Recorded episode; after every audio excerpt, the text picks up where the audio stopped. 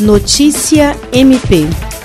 Nesta quarta-feira, a Procuradora-Geral de Justiça, Cátia Rejane de Araújo Rodrigues, e a presidente do Tribunal de Justiça do Estado do Acre, Valdirene Cordeiro, receberam 400 colchonetes doados pelo apresentador Luciano Huck e a empresa Ortobon à campanha SOS Acre. A carga foi recebida no estacionamento do TJAC e transferida para o 4 Batalhão de Infantaria de Selva, o 4 BIS, onde ficará armazenada. Uma equipe do TJAC, com apoio dos soldados do Exército Brasileiro, fará a separação para distribuição nos municípios. William Crespo, para a Agência de Notícias do Ministério Público do Estado do Acre.